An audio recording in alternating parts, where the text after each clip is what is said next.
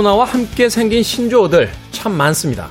언택트, 코로나 우울, 집콕부터 시작해서 헬스장을 대신해 산에 있는 운동시설을 산스장이라고 부르게 됐고요. 이런 시기에 결혼해서 죄송합니다.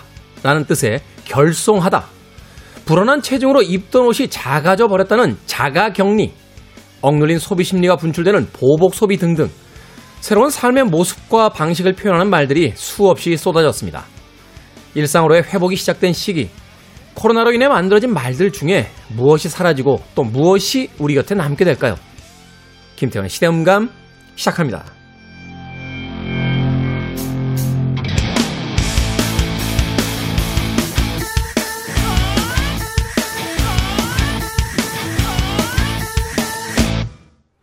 그래도 주말은 온다. 시대를 읽는 음악 감상의 시대음감 김태훈입니다. 늦은 밤에도 불이 꺼지지 않는 식당들, 또 거리에 모처럼 넘쳐나는 사람들, 이 단계적 일상 회복, with 코로나가 본격적으로 이제 시작이 됐죠. 이 회복이라는 것은 원래 상태를 되찾는 것인데, 아마 우리는 그 지난 2년간의 잃어버린 시간을 아, 다시 되찾기 위해서 참 열심히 이 시기를 또 살아가고 있는 것이 아닐까 하는 생각을 해봅니다. 그러나 완전히 회복될 수 있는 것도 있는 반면에 이제는 더 이상 돌아갈 수 없는 완전히 변해버린 무엇인가도 있겠죠. 뭐 언택트, 코로나올, 집코 이렇게 많이 만들어진 신조어들은 우리가 이전에 살던 세계와는 또 시간과는 완전히 다른 시간과 세계를 살고 있다 하는 것을 상징하고 있을 텐데요. 일상의 회복이 이루어지고 있는 지금 어떤 단어들이 남고 또 어떤 단어들이 사라지는지를 본다면 과거에 비해서 변해버린 우리의 삶이 어디까지이고 또 회복된 삶은 어디까지인지 아마도 손쉽게 알 수 있지 않을까 하는 생각이 듭니다. 이것저것 떠나서 코로나와 함께 생긴 신조어들 싸그리 다 사라져버렸으면 하는 그런 마음도 가져봅니다. 자, 김태원의 시대음감, 시대 이슈들 새로운 시선과 음악으로 풀어봅니다. 토요일과 일요일, 일라디오에서는 낮 2시 5분, 밤 10시 5분 하루 두 번 방송되고요. 한민족 방송에서는 낮 1시 10분 방송이 됩니다. podcast로는 언제 어디서든 함께 할 수 있습니다. 케미칼 브로더스의 음악 듣습니다. 고!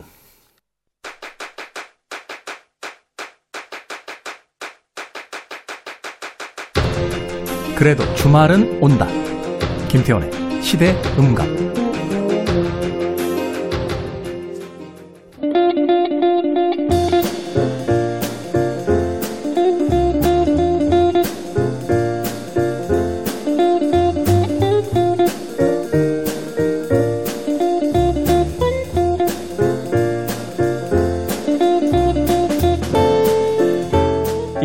아랍 파호족은요, 11월 달을 이렇게 부른답니다. 모두 다 사라진 것은 아닌 달. 한 해를 두 달 남기고 돌아온 일상에 따뜻한 온기를 불어넣어줄 우리 시대의 책 이야기, 책은 북. 정현주 작가님, 그리고 생선 작가님 나오셨습니다. 안녕하세요. 안녕하세요. 공교롭게도 두 분 그 SNS를 보다 보니까 최근에 이사들을 하셨더라고요. 음. 정 작가님은 이제 서점을 이사를 했고, 생선 작가는 이제 집을 이사를 했는데, 네. 두 분 다 뭐 책을 쓰시고 책을 보시는 분들이니까 또 그걸 업으로 삼고 계신 분들 이사할 때 책 정리 만만치 않지 않습니까? 네, 그쵸. 이사하시 도와주시는 분들이 화를 내요. 음 화를 낸다. 네, 책은 이렇게 그런 거 아시죠? 이사할 때 짐을 싸는 방법이 박스를 줄이는 게 아니고 무게를 줄여야 된다고 하더라고요. 한 사람이 들 수 있을 정도의 음, 무게로 음. 여러 개를 차라리 하는 게 나은데 보통 사람들이 하면 박스를 줄이 수를 줄이면 그게 더 편할 거라고 생각하는데 그렇지 않다. 안 그렇다고. 근데 책은 특히 부피도 많이 나가고 무겁기도 하고 해서 그렇죠. 이사하러 오신 분들이 굉장히 싫어하시죠. 하긴 저도 이사할 때마다 그 CD하고 아, 저도 CD하고 책하고 나오죠. LP. 네, 책 보시고서는 오셔서 약간 한 한 한 30초 말 안 하세요. 이렇게 쳐다보시고 한참 계시다가 추가 요금을 좀 주셔야 되겠는데요. 하고 꼭 그런 질문 을 하시잖아요. 그 하시는 분들이 이거 다 읽었어요? 아, 다는 안 읽었죠 라고 얘기해요. 네, 그러면 읽은 책을 꽂아놓는 게 아니잖아요. 갖다 놓은 책들 중에 읽는 거지. 네. 그렇죠. 책이라는 거. 예, 음반도 사실은 뭐 저도 찾아보면 그 이, 라벨도 안 띄는 음반이 아직도 굉장히 많아요. 원래 음반이랑 책은 자랑하려고 사는 거예요. 집에 온 사람이 없네. 그렇게 살았는데. 더군다나 이제 정리는 어떻게 하십니까? 저도 사실은 이제 CD는 그래도 뭐 알파벳 순으로 하는데 책 같은 경우는 뭐 이렇게도 해보고 저렇게도 해봤다가 그냥 포기한 상태거든요. 어떤 사람들 보면 색깔별로 정리한 사람들도 있고. 저요. 아 그렇게 정리한다. 네. 근데 사실 그거는 이제 건수가 좀 나와야 음. 그게 아름다워요. 해놓고 나면. 색깔별로 이제 빨주노초 파남보 그 순서대로 쭉 합니까? 네, 근데 보통 흰색이 제일 많더라고요. 흰색이 제일 네, 많고. 흰색 음. 감정이 많고 그리고 일단 표지가 무슨 색깔인지는 기억을 하거든요. 저는. 어. 그렇죠. 이미지는 머릿속에 있죠. 네. 네. 그 요즘엔 또 인터넷이 잘 돼 있으니까 찾아보면은 알 수 있어요. 색깔을 표지 색깔을. 있다. 그러면 음. 그 부분을 어. 찾으면 빨리 찾을 수 있어요. 어, 자기 책을 찾으려고 해도 인터넷을 검색한 다음에 찾아야 될 정도로. 아, 저는 좀 책이 많아요. 책이 진짜 많아요. 음. 제가 실패한 책 정리는 이걸 이제 쌓아 올린 거예요. 밑에 네. 책을 못 뺍니다. 그쵸. 맞아. 그렇게 책 세로로 이렇게 아, 가로로 이렇게 하는 거 아니에요. 제가 경험자. 아니 제가 더 나이가 많거든요. 아 예. 책을 봐도 좀 더 많이 본 것 같은데. 아, 책을 좋으시겠어요. 가장 안전하게 예. 보관하는 거는 다섯 권 정도를 이렇게 가로 이렇게 눕혀놓는 거라고 해요. 휘어지지 않고. 아시겠지만 네. 뭐 그렇게 해서는 공간에 들어가죠. 잘안 들어가죠. 집이 한 2,000평 돼야 돼. 벽도 쌓듯이 쌓아올려놨는데 아무튼 네 제가 이 얘기 왜 했냐면 우리 생선 작가 SNS 보다 보니까 이런 구절이 있더군요. 색깔로 정리하다 내 끈기 없음을 미워하고 분야로 정리할까 하다 여기가 서점도 아닌데 어차피 어디에 뭐 있는지 다 아니까 합리화하며 누웠다. 왜냐하면 책은 피곤한 것이니까. 네. 아 저도 막 색깔별로 정리할까, 크기별로 정리할까, 아니면 이제 분야별로 정리할까 하다가요. 다 부질 없는 거예요. 그냥 한번 쑥 보고서 내가 읽고 싶은 책을 금방 찾아낼 수 있으니까 어디에 음. 뭐가 꽂혀 있는지 아니까 결국은 그냥 놔뒀어요. 그렇게 되더라고요. 그리고 전 사실 최근에는 이제 책 참 많이 버립니다. 헌책방에 갖다 주기도 하고 네. 뭐 사람들에게 주기도 하는데 뭐 너무 많이 가지고 있는 것도 아니다 하는 생각도 들 때도 있고. 자 어찌됐건 오늘은 책 이야기 나눠보도록 하겠습니다. 우리 시대의 책 이야기 먼저 어제는 이제 정현주 작가님이 이 가져오신 책을 먼저 소개받았으니까 오늘은 생선 작가의 책부터 먼저 소개를 받아보죠. 어떤 책입니까? 어떤 주제로 가져온 어떤 책? 두 권의 책. 예, 주제를 이제 보내드리니까 우리 PD님이 아주 좋아하시더라고요. 재밌을 수 있다고. 우리 PD가 좋아했다니까 약간 좀 불안해지는데 우리 PD도 예사롭지 않거든요. 아, 예. 우리 PD 성격, 예사롭지 않은 분이에요. 성격과 예, 주제는 대성이- 날 네. 위로하긴 개뿔. 나를 위로하긴 개뿔. 예. 한때 힐링이라고 해서 이제 그 위로하는 책들이 서점에 뭐 지금도 꽤 많이 나와 있는 것 같긴 하- 합니다만 트렌드가 조금 지나가긴 한 것 같고. 근데 이게 거기에 대한 역발상이군요. 나를 위로하긴 개뿔. 그러니까 좀 마음이 힘들어서 힘들다기보다는 시가 또 갑자기 읽고 싶을 때가 있는데 음. 그때는 이제 저는 에세이보다는 시를 이제 좀 힘들 때 좀 시로 위로를 많이 받는 편이거든요. 시로 위로를 받는다. 그러니까 시는 이제 다른 책들에 비해서 한 번에 다 읽을 필요가 없잖아요. 그냥 나눠서 조금씩 조금씩 그냥 한 몇 편씩 읽고 또 정해놨다가 다시 읽고 그래도 너무 좋거든요. 그래서 이제 했는데 제가 좋아하는 작가가 이제 찰코 부코스키라는 작가 아시죠? 찰스 부코스. 찰스 부코스키라는 작가가 있는데 이분 시가 이제 많이 번역본이 나왔어요. 근데 제가 읽고 싶었던 이제 시 중에 번역이 안 된 시가 있는데 이분이 번역한 시집에 시 모음집이라고 하죠. 네. 그 시가 들어가 있더라고요. 그래서 본의 아니게 샀는데 제목이 본의 아니게. 마음 챙김의 시라는 그 유시아 시인님이 엮은 책이에요. 유시와 신이 이끈 마음 챙김의 시. 네, 유시아 시인님께서는 뭐 지금 알고 있던 걸 그때 알았더라면 뭐 그러니까 잠원 시집 같은 거 있잖아요. 사랑하라 네. 한 번도 상처받지 않는 것처럼으로 막 정말 수백만 권씩 판 작가인데 그런 시절이 있었어요. 80년대까지만 해도 사실은 시집이 베스트셀러 1위가 되는 네. 전 세계 문학계에서 그런 경우가 거의 없다고 하는데 한국 사람도 시집 참 많이 봤던 그런 시기가 있었습니다. 그러니까 여기에 100편이 안 되는 시가 있거든요. 네. 근데 시 이제 잠원 시집이니까 아무래도 이제 정말 다양한 시인들 아주 뭐 기원전 시 시인부터 시인이라기보다는 글 쓰는 사람부터 아예 뭐 페이스북하고 인터넷 SNS에 글 쓰는 시인들까지 다 이제 모아서 이제 한 권의 시집으로 이제 내셨는데요. 네. 제가 이걸 보고선 화가 나더라고요. 시 하나하나는 다 좋아요. 네. 근데 이 시들의 거의 80%가 시작이 당신의 나는 이렇게 있잖아요. 근데 왜 화가 나요? 그러니까 너는 뭐뭐 하지 마라. 그 있잖아. 너는 뭐 연탄재. 발로 차지 마라. 뭐 이런 어. 식 있잖아요. 누구한테 뭔가 이제 가르쳐 주겠다는 정신으로 이제 딱 들어간단 말이죠. 이게 왜냐면 이게 잠원 인생- 시집이기 때문에 인생의 깨달음을 미리 내가 가졌으니 내가 너에게 이것을 가르쳐 주마 예. 하는 그 있잖아요. 웬- 예를 들어서 이제 그리고 사람들은 집에 머물렀다라는 시인데 이건 시인이 쓰지 않았고 키티 오메라라고 그러니까 미국에서 고등학교 선생님이 2020년 신종 코로나 바이러스 19가 세계적으로 유행하면서 봉쇄와 격리로 사회적 거리가 이제 실천됐을 때 자신의 SNS에 이제 썼던 글을 음. 이제 그것들이 유명해지면서 이제 알려지게 된 거를 이제 여기 쓰셨는데 네. 그 거리 두는 것에 대한 거를 좀 약간 비틀어서 좀 따뜻하게 이야기를 했어요. 음. 근데 좋았는데 그래서 제가 이제 뭐 이 시를 읽음 이 시집을 읽으면서 하나하나 보면 뭐 나쁘지 않아요. 그냥 음. 근데 인생의 깨달음 이런 것들을 표정이.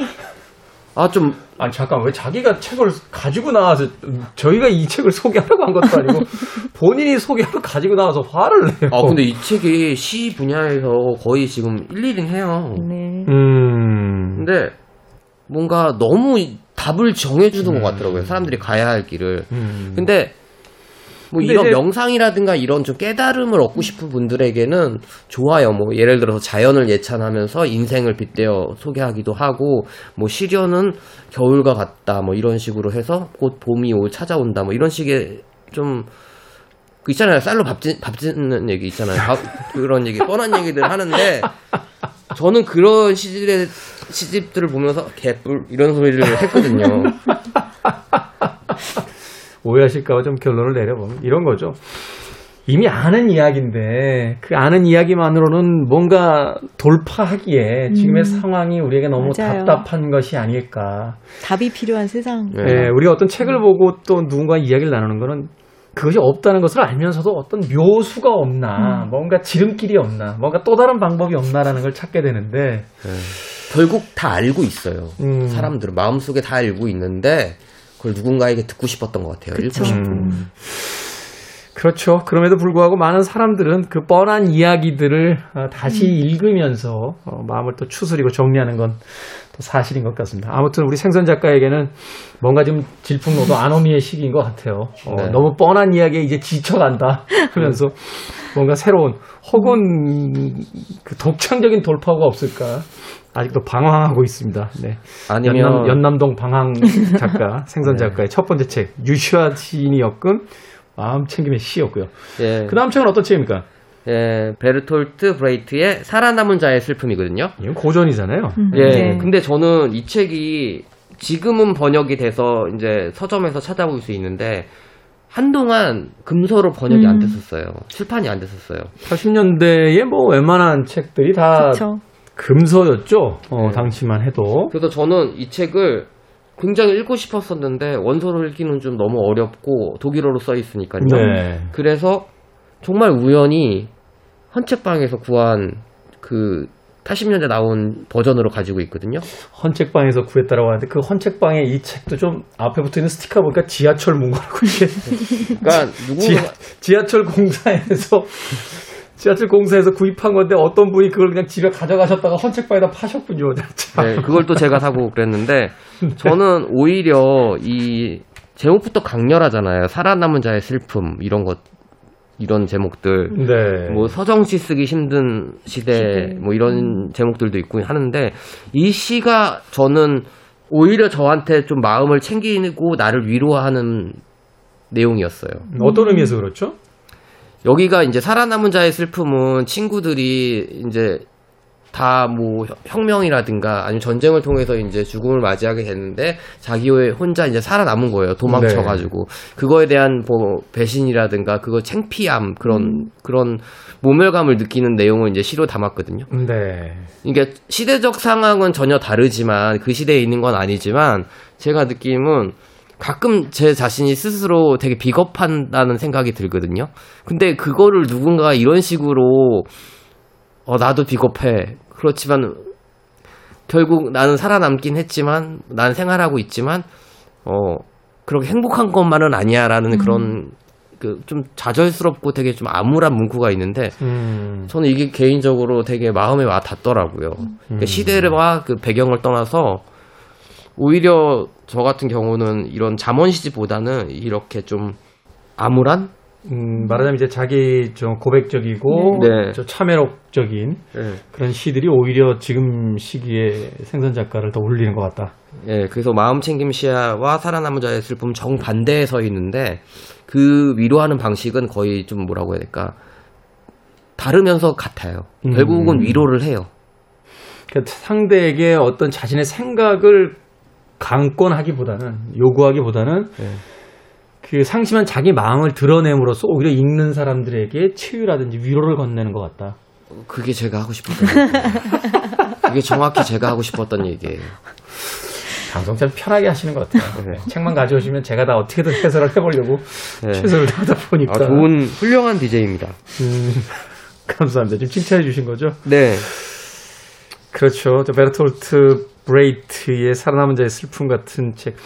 그런 정서들이 있었던 시기가 있는 것 같아요. 그 레미제라블에서도 뭐 MT 체어, MT 테이블인가요? 네. 그 혁명을 같이 했던 친구들이 다 떠난 뒤에 죽음을 마주한 뒤에 이제 남겨진 자가 와서 부르는 노래 같은 것들. 그러니까 살아남은 자의 슬픔이라는 게 사실은 그런 거잖아요. 홀로 동떨어진, 홀로 남은 것에 대한 죄의식일 수도 있고, 그렇죠. 그렇게 힘차게 외쳤던 것들이 공중으로 다 사라진 듯한 그런 어떤 허무의 감정일 수도 있는데 그런 것들을 이제 우리가 마주하게 될 때 이 같은 공간 내에 나와 같은 심상을 가진 누군가가 있다라는 게 또 묘한 위로를 가져오는 예. 그런 것이 아닌가 하는 생각이 듭니다. 나를 위로하긴 개뿔이라는 제목을 가지고 우리의 생선 김동영 작가가 예, 유시아 씨의 그러니까 엮은 마음 챙김의 시 그리고 베르톨트 브레히트의 살아남은 자의 슬픔 두 권의 책을 소개를 해주셨습니다. 자, 살아남은 자의 슬픔이라는 그 시집에 대한 이야기 듣다 보니까 이 곡이 떠올랐습니다. 프랑스, 그러니까 파리 코뮌 시절에 예, 떠나간 자신들의 어떤 그 동지들, 예, 자신들의 친구를 생각하면서 썼던 시죠. 근데 이후에 이것이 노래가 만들어졌습니다. 체리꽃이 필 무렵, 르땅 데 쉐리, 이보몽땅의 음성으로 듣습니다. 이보몽땅의 목소리로 들으신 곡 르땅 데 쉐리 들이었습니다. 최근에 이보몽땅에 관한 다큐멘터리가 나온다는 이야기가 있는데 프랑스가 가장 사랑한 영화 배우이자 또 가수가 아니었나 하는 생각이 듭니다. 친구들이 떠나간 그 자리에서 어, 만들어졌던 시를 노래했습니다. 자, 우리 시대의 책 이야기, 책은 북. 이번에는 정현주 작가님께서 추천해 주실 책을 만나볼 시간입니다. 오늘 가져오신 주제가 사소한 척 하지만 사소하지 않은 네. 예, 오늘은 두 분 다 문장형으로 가져오셨군요. 어떤 책 먼저 소개해 주시겠습니까? 어, 흔히 에세이라고 하면 굉장히 사소한 이야기들을 쓰는 장르다라고 몇 년간 그런 유행이 계속됐어요. 자기 고백적인 에세이들이 유행했죠. 저도 한동안 썼었는데 이런 걸 책으로 써도 되나 하는 이야기들을 끄적끄적거려서 썼죠. 그래서 사실은 그 뒤로는 이 에세이 책을 제가 잘 못 쓰고 있는 그런 장르이기도 한데 잘 쓰시는 분들을 보면 야 어떻게 일상의 그런 단면에서 그런 insight들, 그런 어떤 영감들을 찾아낼까 이렇게 깜짝깜짝 놀라게 될 때가 있어요. 그렇죠. 네. 이제 한동안 자기 고백적인 에세이가 범람하다시피 하던 시절을 지나서 이제 에세이들이 뭔가 다른 주제들을 갖기 시작한 것 같아요. 네. 특히 이제 남성들의 에세이들 중에는 주로 평론집 같은 것들을 모아서 많이 내는 그렇죠. 에세이라고 분류하기는 뭐하지만 하여튼 에세이로 분류되는 그런 책들이 많았다면 여성들이 더 이제 사소한 일상의 아름다움을 발견하는 뭐 그런 책들을 많이 썼던 시절이 있었어요. 음. 근데 요 근래에 나오는 나왔던 에세이 두 편을 제가 가지고 왔는데 두 분 다 저자분들은 여성분들이고요. 제가 이 두 책의 공통점은 제가 이 책을 읽다가 울었어요. 카페에서 주로 책을 읽는데 음. 아 이렇게 써야 된- 되는데 다시 아. 태어나야겠다. 한 에세이를 쓰려면 이렇게 써야 되는데 네, 한 200번은 다시 태어나 이렇게 쓰지 않을까라는 생각을 하게 했던 두 권의 책을 가지고 왔습니다. 그래서 음, 네.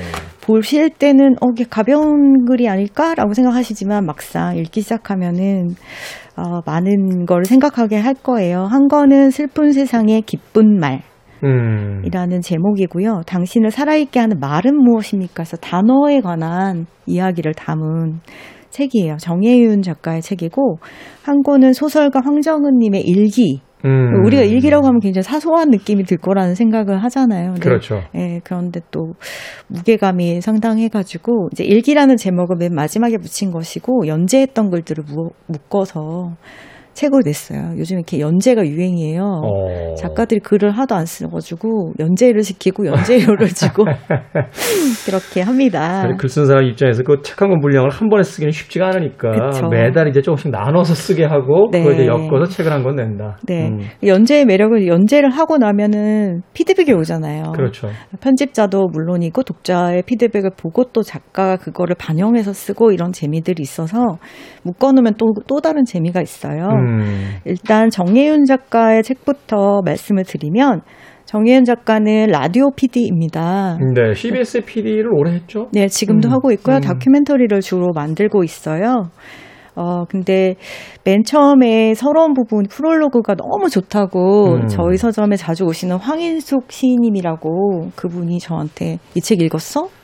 이 책은 꼭 서문만이라도 반드시 읽도록 해. 너무 음. 좋아. 라고 하셔가지고 펼쳤다가 이제 기어이 울고 말았던 책인데, 어, 프롤로그는 자기 자신을 말하기라고 되어 있어요. 네. 보르헤스가 어, 자기 자신을 인생, 인생을 10개의 단어로 말하는 글을 썼대요. 음. 그두 분은 만약에 본인의 인생을 말하는 단어 한 세 가지만 말하라고 하면 어떤 것들이 떠오르세요? 저요? 네. 술, 자유, 네. 바다. 아, 술, 음악이 없네요? 음악은 뭐 그 다음, 그냥 네 번째. 어디에나 있는 거니까. 네. 네, 네. 그런 것들을 했대요. 저는- 생선 작가는 급격히 자기 책 소개한 뒤에 피곤함을 느끼고. 저는 잠, 네. 어, 멋짐? 안 들은 안 들은 네. 거로 하겠습니다. 네. 안 들은. 보르헤스는 시간, 불멸, 이런 걸 얘기했대요. 시간 불면 시간, 뭐. 불멸, 거울, 미로, 실명, 시, 뭐 이런 것들을 어, 얘기했다고 그런 해요. 사람들 있어요. 그런 사람들. 어, 자기적이에요. 예, 그러니까. 어, 우린 그런 단어 안 써요. 우린 아? 현실적인 단어 어. 쓰죠. 보로에스 좀 아시 실망인데. 저 이제 정혜윤 PD가 네. 아, 자기 자신을 말하기라고 하는 다큐멘터리를 기획을 한 거예요. 그래서 이렇게 자기 자신을 말하는 단어들이 있잖아요. 그렇죠. 그 중에 으뜸이 다는, 다- 되는 단어가 하나가 있을 거잖아요. 절대로 그 단어를 말하지 않고 자기 자신을 설명해봐라. 라는 프로젝트를 이제 했던 거죠. 음. 삼국지에 나오는 시 짓는 것 같네요. 어, 네. 형제라는 단어와 지금 이 상황을 이야기하지 않고 일곱 네. 발자국 걸을 때까지 시를 써라라고 했던. 예. 음, 그래서 이제 그 이야기들을 비롯해서 취재 중에 만났던 사람들에 대한 이야기들을 했는데, 어, 나라는 것은, 나라는 단어는 절대 우리가 빼놓고 쓸 수 없는 단어다. 어떤 음. 말을 하던지 간에. 근데 이 나라는 단어를 이분은 굉장히 확장시켜 나가는 과정을 이 책에 담았어요. 네. 그래서 나라는 단어에서 나온 이야기가 이 슬픈 세상에 기쁨을 만드는 것이 내가 가장 보고 싶은 풍경이다. 저마다의 고요함이 이름이 개성이 세상에 잊을 수 없는 두 번 다시 들을 수 없는 목소리를 선물하는 것을 보고 싶다라고 해서 이제 취재하면서 만났던 이야기들을 쭉 담았고 네. 전체적으로 이제 단어에 관한 책이라고 했잖아요. 인생의 가, 인생을 그 가치 있는 단어를 나는 기다리고 있다라고 말을 해요. 그래서 그걸 찾아다니는 과정의 이야기예요. 그리고 이야기는 이제 우리의 사람, 우리를 바꾼다. 하는 사람 물론 듣는 사람도 바꾸는데 여기서 저는 이 부분이 좋았어요. 이야기를 하면서 나부터 바뀌고 싶다. 근데 그 바뀌는 방향이 나의 누이는 너의 누이가 되고 나의 전투는 너의 전투가 되고 나의 늑대는 너의 늑대가 되고 너의 이야기는 나의 이야기가 되고 너의 음. 슬픔은 나의 슬픔이 되고 그리고 다음번엔 우리 정말로 더 잘 사랑해야 된다. 처음에 사랑했던 것보다 더 많이. 이게 음. 이제 프롤로그의 끝이고요. 그 다음에 이제 취재기인데 어, 많은 이야기가 있지만 제가 꼭 소개해드리고 싶은 거는 자유, 약속, 품위에 대한 글이에요. 자유와 약속과 품위. 네, 품위. 어, 이분이 이제 아, 인생의 지혜를는 어디 가면 만날 수 있을까라는 질문을 갖게 된 거예요. 인생의 지혜. 네. 도서관에 있을까요? 어, 그, 그, 그래서 라디오 프로그램 하나 만들기로 한 거예요. 인생의 지혜를 찾아가 다니는. 음, 어디 가면 찾을 수 있을까라는 생각을 해서 저 고속터미널에 갔대요. 음, 사람들이 모이는 곳이니까. 네, 그래서 고속터미널 지명을 막 보다가 아 저길 가야겠다. 그래가지고 어딘가 갔어요. 바닷가에 갔어요. 그래갖고 사람들 만나러 가다가 이제 경매장에 간 거예요. 그래서 경매장에 가서 당신을 설명해 보세요. 당신의 가치는 무엇입니까? 이런 거 막 물어보는 그런. 약간 뜬금없긴 하네요. 네, 굉장히 실제로 만나봐도 약간 무모해 보이는 음. 드리머지만 엄청난 열정을 가지고 그렇죠. 계신 스타일이잖아요. 근데 거기서 막 너무 이제 다들 판에 박힌 이야기들을 하는 거예요. 뭐 대국민 담화문에 나올 것 같은 말들만 막 했대요. 당황하니까요. 그쵸. 갑자기 물어보니까. 사실 그런 질문을 이제 막상 그 누군가에 의해서 듣게 되면 당황하잖아요. 내가 스스로에게 질문을 하고 좀 오랜 시간 그렇죠. 삭히면서 나오는 답이니까. 네, 막 가서 삶의 지혜를 찾고 있습니다. 당신의 직업에서 느끼는 보람과 기쁨은 음, 무엇입니까? 라고 음. 하니까 다 판에 박힌 답을 하길래 아, 안 되겠다. 그래서 이제 그 어시장 경매사한테 좋아하는 물고기가 뭐예요? 뭐 좋아하는 어부가 있어요? 이런 걸 묻기 시작한 거예요. 근데 좋아하는 어부가 있다고 하더래요. 음. 그래서 그 어부는 왜 좋아하냐? 그래 물어봤더니 그 어르신은 아무도 없는 바다에서도 지킬 것을 지키는 사람이에요. 음. 라고 말한 거야. 함부로 여기서- 바다에다 뭔가 버리지 않고 네. 자기 안에서 그 원칙을 가지고 네. 기준을 가지고 도덕을 지키는 사람이다. 네, 어. 돈을 많이 벌기 위해서 아직 성우가 되지 않은 치어들을 잡거나 이러지 않고 아. 그런 걸 반드시 본인이 지키시는 분이어서 자기는 그분을 믿을 수 있는 사람의 상징으로 마음을 삼고 있다라는 얘기 해줬어요.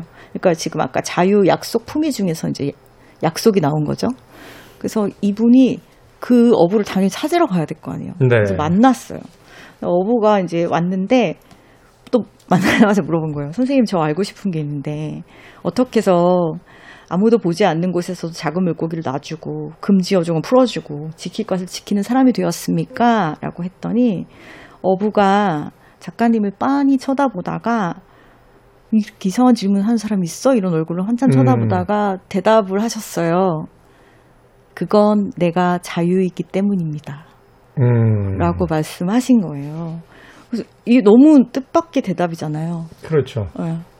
자유니까 내 자유, 내 자유다. 그 무슨 말이냐 그랬더니 얘기가 이제 길게 나와요. 이분은 어린 시절에 고아였던 거예요. 그러니까 엄마를 기억하지 못해요. 음. 그 나는 죽어서도 엄마를 만나지 못하겠다. 왜냐면 엄마를 기억하지, 기억하지 못하니까. 못하니까.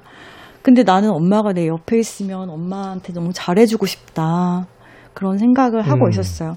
그러니까 엄마한테 내가 모르는 엄마한테 어떻게 잘해줄 수 있을까? 라는 생각을 했고, 그때 나를 낳아준 사람에게 누를 끼치지 않으면 살겠다라는 어떤 결심을 갖게 된 거예요. 음. 그래서 아무도 보지 않는 곳이라도 엄마는 나를 보고 있다. 음. 엄마 없어도 엄마랑 같이 사는 마음으로 살겠다라는 생각을 했다고 해요. 그리고 그 약속은 스스로와 한 약속이지만 평생을 나를 따라다녔고 그런 약속을 정하는 것이 나의 자유인 것이죠 이분한테는. 음, 내 삶을 내가 원하는 그 기준으로서 살아가는 거. 네. 그래서 이제 그렇게 살았다. 근데 여기에 굉장히 로맨틱한 이야기가 같이 또 나와요. 그래서 이분은 이제 항상 혼자인 거예요. 음. 그래서 바다 위에서도 혼자 계실 때가 많았어요. 작은 배 위에. 그런 밤하늘을 보면서 라디오를 들으면서 이제 엄마를 그리워한다거나 뭐 살아가는 생각들 이런 걸 하는데 너무 다 부질없다. 그런 생각이 동시에 들면서도 한편으로는 사람들이 많이 그런 거 물어봤대요. 허무하지 않냐, 외롭지 않냐. 근데 자기는 항상 그 외로운 가운데서도 자연의 신비, 우주의 음. 신비를 느낄 수 있었다는 거예요. 배, 배에 혼자 떠다니면서 하늘을 보고 라디오를 들으면서 그러면서 아, 바다에 떠 있으면 내가 태어나기 이전에 보는 것처럼 너무 막 행복한 시간도 있었다. 하지만 그 외로움은 또 사라지지 않는 거죠. 그래서 50 정도가 됐을 때 아, 나는 늘 혼자였구나라는 생각을 하게 된 거예요. 네. 그래서 어, 내가 혼자가 아니었던 순간이 언제 있었을까를 생각하게 됐어요. 음. 근데 군대에서였대요. 군대에서 단체 생활할 때. 군대에서 어떤 여자분이 편지를 자꾸 보내주는 거예요. 음. 그 보내잖아요. 왜 유문 편지 같은 거 우리 그렇죠. 썼잖아요. 네. 이제 그분의 편지가 이 사람한테는 너무너무 큰 위로가 됐대요. 근데 그분이 생각이 나는 거예요. 자꾸 그 여고생이. 근데 연락을 하자니까 이제 내가 50이 거의 다 됐으니까 그 여자분도 가정이 있을 것 같잖아요. 그렇죠. 그래서 연락을 못 하고 있다가 어느 날은 30년 정도 이제 흐른 거예요. 그때부터. 근데 그냥 시간이 흐르기를 더 기다리다가 이쯤에는 보내도 되지 않을까. 왜냐하면 이 정도 나이가 됐으면은 남편도 이해해줄 것 같은 나이다. 음. 그래서 예전에 받았던 편지 구절을 옮겨 적고 자기 이름과 전화번호를 적어서 옛날 주소로 보낸 거예요. 20년 전, 30년 전 주소로. 네. 30년 전 주소로 보냈는데 전화가 왔어요. 오. 그래서 어떻게 될게요? 결혼했습니까? 네. 두 분이 결혼했다고요? 두 분이 결혼했어요. 음. 그런 내용들이 이제 나와 있, 있어요. 근데 이 어르신이 하시는 말씀이 너무나 멋있는 거예요. 그러니까 뭐 자연의 신비, 음. 내가 태어나기 전을 나는 만나며 살았어. 그리고 나는 저 사람을 만나서 사람답게 사는 게 뭔지를 알게 됐어. 바다는 내가 일하는 곳, 나의 직장, 내 삶의 터전, 내가 내 자유를 지키는 곳이었는데 둘이서 하니까 놀이터가 되더라고. 음. 와. 맘 맞는 사람이랑 둘이 서 있으니까 일터가 놀이터가 되기도 하는 게 그게 사람답게 사는 거더라. 이런 얘기를 하신 거예요. 그래서 제가 음. 이걸 보다가 막 너무 눈물이 나는 거예요. 음, 우리 정혜수 작가님의 또 어떤 부위를 하나 건드렸군요. 네.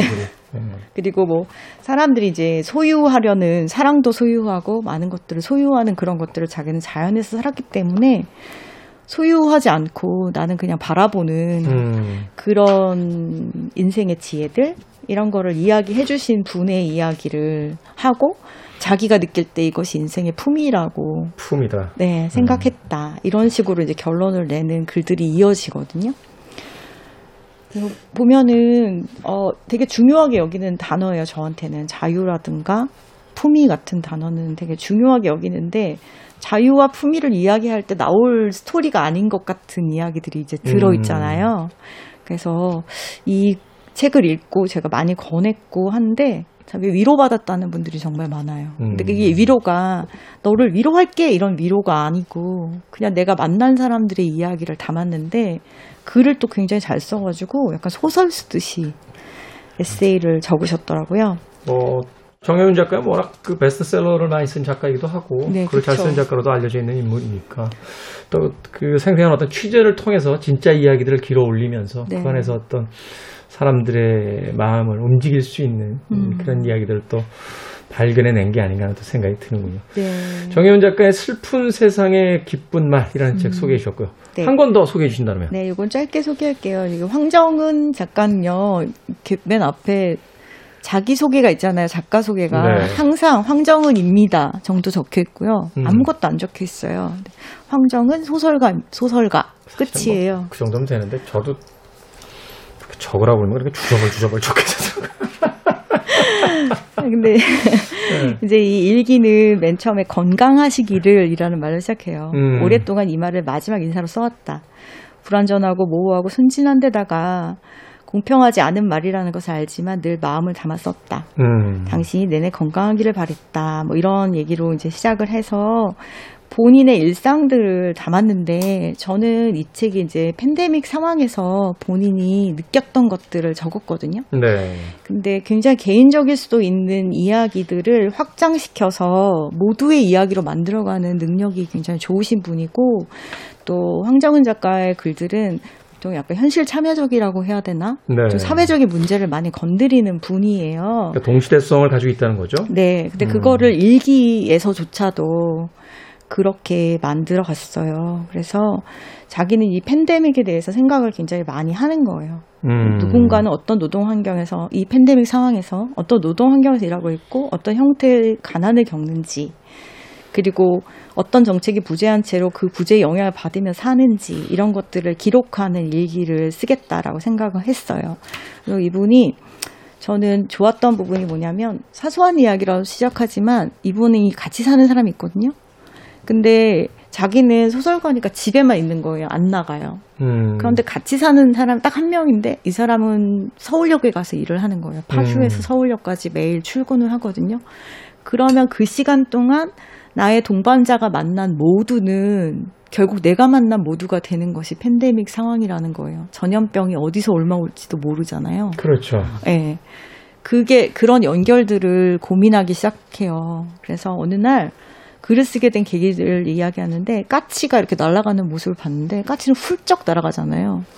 사람들은 저렇게 훌쩍 날아갈 수가 없다. 왜냐하면 우리에게는 모두가 연결되어 있기 때문에 매달려 있는 것이 너무 많다. 인간에게는 그런 이야기들을 적었어요. 그리고 우리가 이 상황에서 느껴야 될 사랑과 혐오와 자유 그리고 적의들 이런 것들에 관한 이야기들을 적었는데 일단 이분이 글을 너무 잘 쓰시기 때문에 음. 예, 그쪽으로 이제 흘러 그러니까 마음이 그냥 쑥 들어가요. 어떤 책들은 그 내용도 내용이지만 그 문장에서 이렇게 그 영향받는 것들이 많은데. 예, 이 황경훈 작가도 사실은 그런 면에서 타고난 어떤 문장가이니까 네. 그런 데서 이제 또 오는 감동이 있다라고 네. 이야기를 해주신 것 같네요. 그래도 나는 자주 바란다고 바란다고 말하고 믿는다고 말한다. 당신의 건강을 바라고 사람의 선의를 믿고 굳이 희망하는 마음을 나는 믿는다. 이런 믿어 의심치 않겠다는 믿음 말고 희고하며 그쪽으로 움직이려는 믿음을 믿음이 내겐 아직도 있다. 다시 말해 사랑이 내게 있으니 사는 동안엔 내가 그것을 잃지 않기를. 이 두 책을 읽으면서 제가 느꼈던 게 요즘 로맨틱 코미디 엄청 유행하잖아요. 사랑이 되게 중요해지는 세상이 다시 오는구나라는 생각이 들었고 또 여기 인상적으로 가수 이효리 씨의 이야기가 나와요. 네. 이효리 씨가 이제 TV에 나왔는데 고사리 파스타를 하는데 고사리를 캐고 찌고 말리는 과정 이야기를 하면서 단 하나도 흘리지 않으려고 고사리를 꼼꼼하게 챙기는 모습을 보면서 어른이 된다는 거 무언가의 과정이 있다는 걸 알고 거기에 얽혀 있는 많은 사람들이 있다는 그 연결을 상상할 수 있는 능력이다라는 생각을 했대요. 그래서 자기가 이제 소설밖에 안 썼는데 처음으로 소설? 아닌 글을 쓴 음. 거예요. 근데 이런 개인적인 얘기를 자꾸 나한테 쓰라고 하는데 내가 어디까지 개인적인 이야기를 쓸수 음. 있을까라는 고민을 했고 그런데 그것은 사실 결론은 개인은 없다는 거죠. 우리는 음. 모두가 다 연결되어 있다라는 것을 어, 다시 한번 느끼게 해주는 그런 책이었고 맨 앞에 이제 어, 건강하시기를로 시작했잖아요. 맨 끝에는 사랑한다고 말할 수 있는 그 마음들을 나도 사랑합니다. 다들 평안하시기를 하고 끝나요. 근데 이두 권을 읽으신 분들 다 공통적으로 울었다. 음. 위로받았다라는 얘기를 많이 하는데 이 두 분은 위로할 마음이 전혀 없어요. 그냥 일상을 적어 적고 주변에 제가 자기가 보고 느낀 것들을 적었을 뿐인데 아 작가가 좋은 시선과 문제 의식을 갖는다는 것이 우리를 이런 방식으로 건강하게 위로할 수 있구나를 느끼게 해주는 두 권의 책이었습니다. 앞서서 두 권의 책을 소개해 주신 이제 생선 작가 이야기가 또 일맥상통하는 것 같아요. 누군가를 굳이 쫓아가서 어떤 이야기를 들어라라고 하는 것이 아니라 담담히 진정성 있는 이제 자신의 이야기를 들려줄 때 우리는 책이라든지 영화, 드라마 혹은 이야기를 통해서 남의 삶을 엿보잖아요. 그렇죠. 그 엿보는 행위를 통해서 무엇이나 더 강렬한 감정을 만날 수 있다라는 걸 정유주 작가님께서 오늘 또 두 권의 책을 통해서 우리에게 전달해주고 계신 것 같습니다. 나를 위로하긴 개뿔 류시화 씨가 엮은 마음 챙김의 시 베르톨트 브레히트의 살아남은 자의 슬픔 생선 작가의 두 권의 책이었고요. 또 사소한 척하지만 사소하지 않은 황정은 작가의 일기 그리고 정혜윤 작가의 슬픈 세상의 기쁜 말 정현주 작가가 추천해 주신 두 권의 책이었습니다. 책은 부두 분과 진행해봤습니다. 고맙습니다. 감사합니다. 감사합니다. 저도 작별 인사드리겠습니다. 아, 오늘 끝곡은 나탈리 머천트의 One Fine Day 준비했습니다. 좋은 하루였으면 좋겠습니다. 지금까지 시대음감의 김태훈이었습니다. 고맙습니다.